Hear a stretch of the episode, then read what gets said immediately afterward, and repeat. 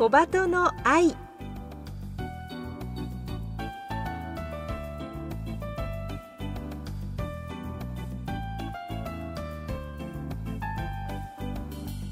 小鳩の愛ポッドキャストまたはラジオクラウドでお聞きの皆さんこんにちは。日本テレビアナウンサー杉上幸恵です。目の不自由な人が安心して街を歩ける社会を目指して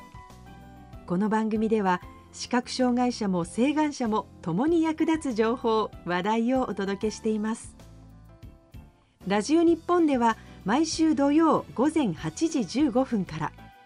KNB ラジオでは毎週日曜午前7時15分から15分番組として放送しています。このポッドキャストではゲストの方へのインタビュー部分のみ抜粋してお送りします。本放送と合わせてこちらのポッドキャストもどうぞお楽しみください。それでは小鳩の愛ポッドキャスト今週もスタートです。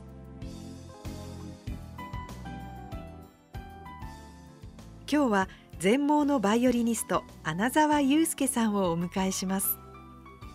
穴澤さんは1975年千葉県出身。心臓と目に障害を持って生まれ高校時代にほぼ視力を失いました。現在の筑波大学附属視覚特別支援学校高等部音楽科同専攻科音楽科を卒業後音楽活動をスタート。現在までに19枚もの CD をリリースし各地で演奏活動を行っています。バイオリニスト作曲家 YouTuber 講演家など多彩に活動する穴澤さんですがそんな穴澤さんの素顔に迫るドキュメンタリー映画が現在公開中です。今日はこの作品について伺います。スタジオには全盲のバイオリニスト穴澤雄介さんにお越しいただきました。穴澤さんよろしくお願いいたします。はいよろしくお願いします。さあ今日もえ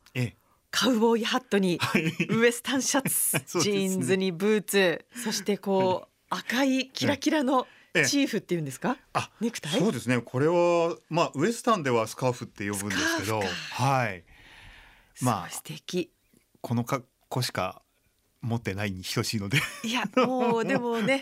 穴澤さんだっていうそうですね。ねえよく待ち合わせしやすいって言われます。はい。そうですよね。本当に素敵な装いでいらしてくださいました。ありがとうございます。この番組にはおよそ5年半ぶりの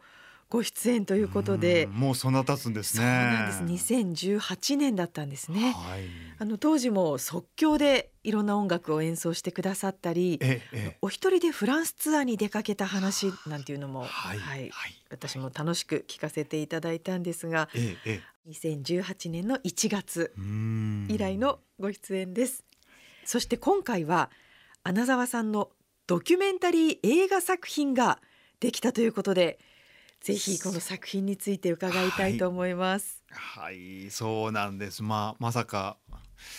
自分のドキュメンタリー映画ができようとは思ってもいなかったんですけれどもね。ねでまず、はい映画になるってはい、いうのはすごく大きなことですよね。そうですよね。いやでも私あのもともとは映画なんていう大それたものになるとは思っておらず、はい、本当こう記録映像みたいな感じのことを撮られるのかなと思ってたんですね。うん。そしたらだんだんだんだん話がちょっと大ごとになってきて どうやらこれは劇場で公開される映画になるらしいぞということになってきてえ私も途中から驚き出したという感じなんですけどね。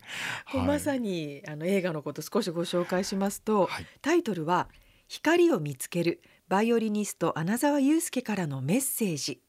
ということで今日まで、ね、穴澤さんが経験されたいろいろなハンデとか困難、うんそれを乗り越えるためにこう得得してきた考え方ですとかこう伸ばしてきた力について知ることができるドキュメンタリー作品ですよね。はい、で私も拝見したんですけれども。やっぱりこう考え方のヒントというか、自分に今までなかった考え方っていうものがすごく心にスッと入ってきてなんですけれども全編すごく明るくてはいあ力強くて、はい、あのチャーミングなええ陶芸のシーンなんかもあったり。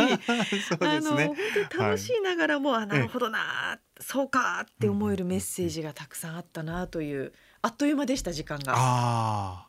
嬉しいです。ねそうなんですよね。あのまあ確かにそのハンディとか困難とかをどういうふうに乗り越えてきたかという内容なんですが、はい、まあその暗いタッチの映画では全然なくてですね、あのどちらかというとそのハンディとか困難をどう対処するかのアイディアっていうんですかね。そのヒントアイディアを皆さんにそれぞれ持ち帰っていただこうっていうところに焦点が当てられているので、うん。本当軽く気軽にさらっと見ていただくこともできる映画かなと思いますよね。そうですね、はい本当にこう楽しく時間が過ぎていったなという印象だったんですが、ええそもそもこの映画を作ることになったきっかけは何だったんですか？はい。あのもともとはですね、2020年かな。えはい。2020年に山中湖で行うコンサートがあったんですけれども、まあそのコンサートのライブ映像を撮っていただくために永田洋介監督に、えーコンサートの主催者からお話が行ったんですね。ええええ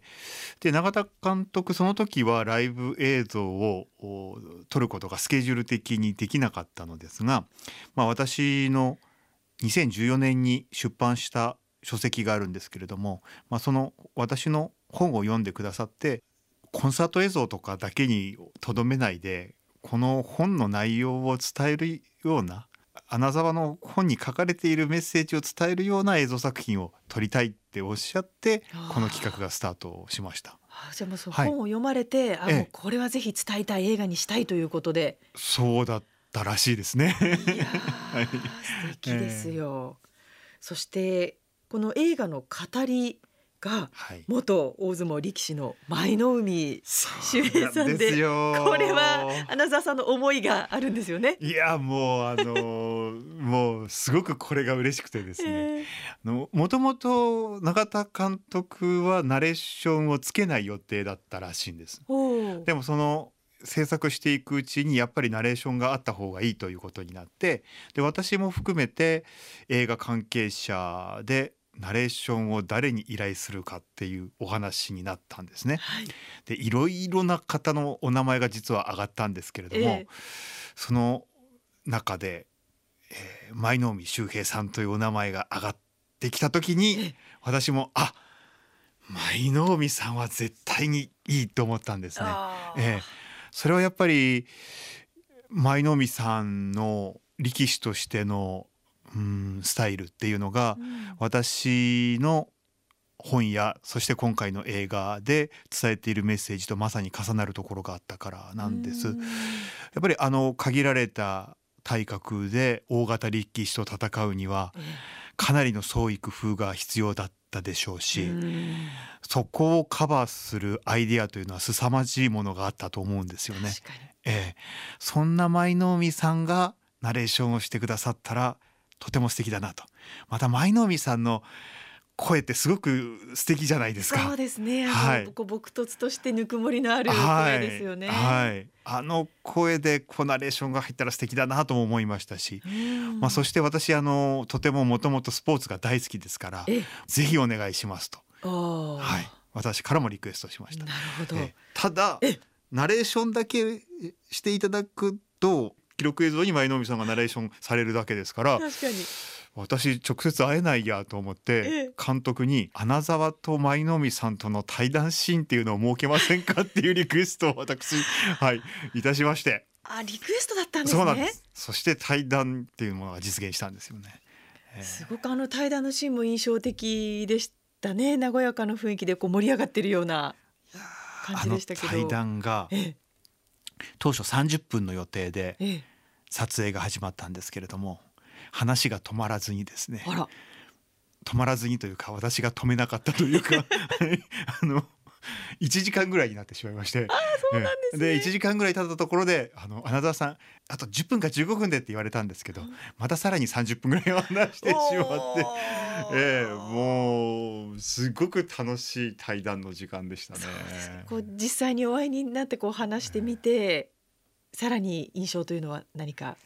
いややっぱりもう想像通りというかとてもクレバーな方だなと思いましたね。うん。あの舞の海さんもやはり私の本を事前に読んできてくださって、うん。えー舞の海さんからも本当にいいタイミングでいろいろな質問をしてくださいますし私もお相撲の話もたくさん聞きたかったのでそんな話もさせていただいてもうこのまま対談映画でもいいのではないかなと思ってしまったぐらい 対談が盛り上がりました。はい、そうですよね。前の海さんもね映画公開にあたってコメントを出されて、まあ、第一印象はとてもおしゃれでこだわりのある人なんだなっていうこととあーえ。どうしてこの人はこんなに明るいのだろうと ショックを受けたとえいうようなコメントもねされていますけれども、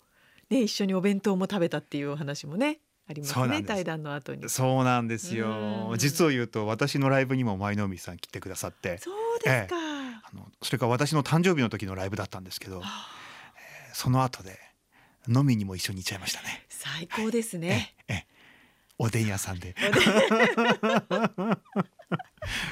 そうですか。うんすごく嬉しくて、もうこの映画の撮影の時もすごく嬉しくて、うん。もう顔のにやけを取るのに必死でしたね。ええでもそういう意味ではこのね人生で初めてこう映画っていう大きな転機でずっと大ファンだった方とそうやってね親交を温められたっていうのは忘れられない思い出になりますね。そうですね。もう本当に最高の幸せな時間でしたうね。んそして映画の中でこれまた印象的だったのがあのバイオリンを演奏されるシーン、こう綺麗な大自然の中とか、はい、まあ、古民家とか、えー、こうすごく美しい映像と演奏っていうシーンがありましたが、はい、この撮影はこうどんな場所でいつ頃行われたんですか、はい。まあ、これはもともとのご縁をつないでくださったのがやはり山中湖という場所でしたのであの山中湖周辺でほとんどあの撮影が行われています。でまああのどこで撮影するかというのはもちろん永田監督が選ばれてあのすすきのはい、ね原でこう光とその霞とちょうどいいタイミングになるところを見計らってこあうー演奏を行ったりしてかなり、えー時間のかかったシーンだったんですけれども、えーそしてあの古民家もそうですしうん。あと最後の方であの学校みたいなところで弾いてるシーンがあったと思うんですけれども、はい、あの廃校になったあー場所ですね。あれは、えー、もともと学校だったところで撮った映像なんですけれども。もちろん山中湖も出てきますしえーそしてあの陶芸のシーンもはい、あの山中湖湖畔に、えーある、えーまあ、工房で行われたシーンだったんですよね。本当にこうね対談のシーンもそうです。演奏のシーンもまたこうね穴澤さんのお人柄が出るようなインタビュー部分いろんな考え方とかメッセージが一番の見どころだなっていうふうに思いますが改めてになりますが、はい。穴澤さんご本人としてはい、この映画を通じてどんなメッセージを伝えたいかこれから映画をご覧になる方にぜひお願いします。そうですね。やはりコロナもありましたし今どうしても社会的に少しこうなんて言うんでしょう生きづらさを感じてる方って少なくないと思うんですけれども、まあ、そういう方たちにも生きるヒントアイディアっていうものを感じていただける作品かなと思います。あのまあ、私自身も今ではこんな明るく過ごせるようになりましたけど、やはりもう生きるのを諦めた方が良いのかなって感じた時期も実は何回かあって。うん。でも必ずそういう時に粘り強く考えると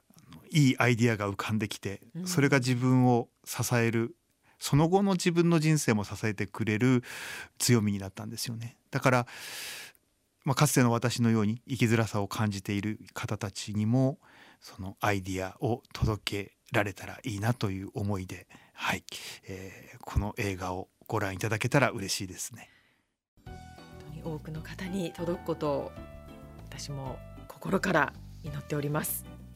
今日は素敵なお話を聞かせていただいてありがとうございました。お送りしてまいりました小鳩の愛。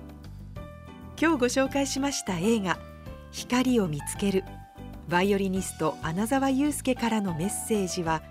詳しくは作品公式ホームページをご確認くださいまた映画と同名の本もこの度発売されています。こちらも合わせてお楽しみください。来週も全盲のバイオリニスト穴澤雄介さんをお迎えします。どうぞお楽しみに。ここまでのお相手は日本テレビアナウンサー杉上幸恵でした。